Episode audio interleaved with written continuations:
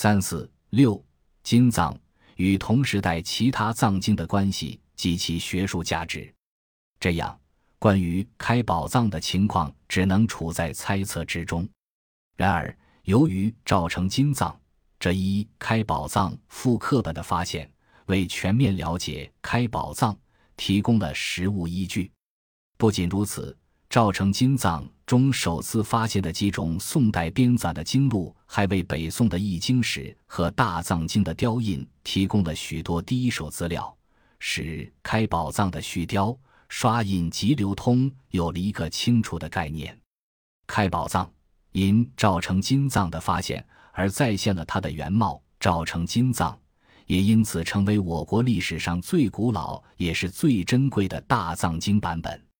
二，为中国佛教史提供了重要的新资料。金藏的收经总数达到六千九百八十卷之巨，这是宋元诸版大藏经所仅见的。他的发现大大丰富了佛教经典的内容，有着重要的资料价值。赵成金藏在发现时，从中和对出四十六种二百四十九卷为历代大藏经补收的孤本经籍。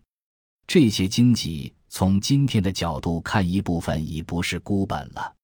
本世纪五十年代，南朝鲜发现的高丽藏在雕本影印问世。同一时期，房山石经又在国家的大力支持下进行了大规模的整理和拓印。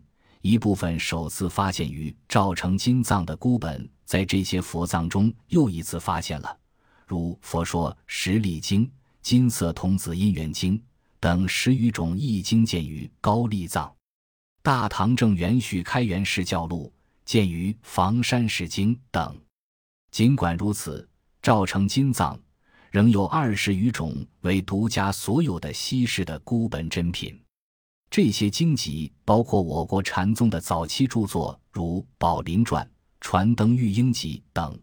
我国法相宗祖师窥基等人的著作约十六种，及十分难得的经录著作，如《大唐开元释教广品立章》《大中祥佛法宝录》等。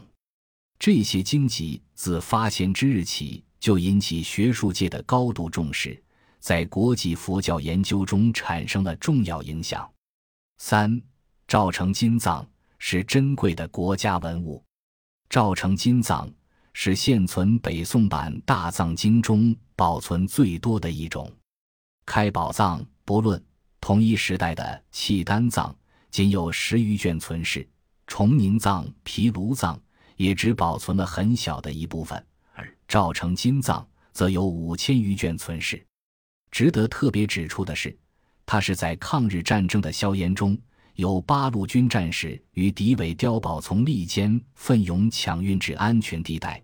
引自李一芒智博一波的信，见《人民日报》海外版，一九八六年四月二十五日，并在以后的年代精心保护下来的。因此，赵成金藏不仅是稀世的佛典文献珍品，也是反映我党我军革命斗争历史和宗教政策的极其珍贵的文物。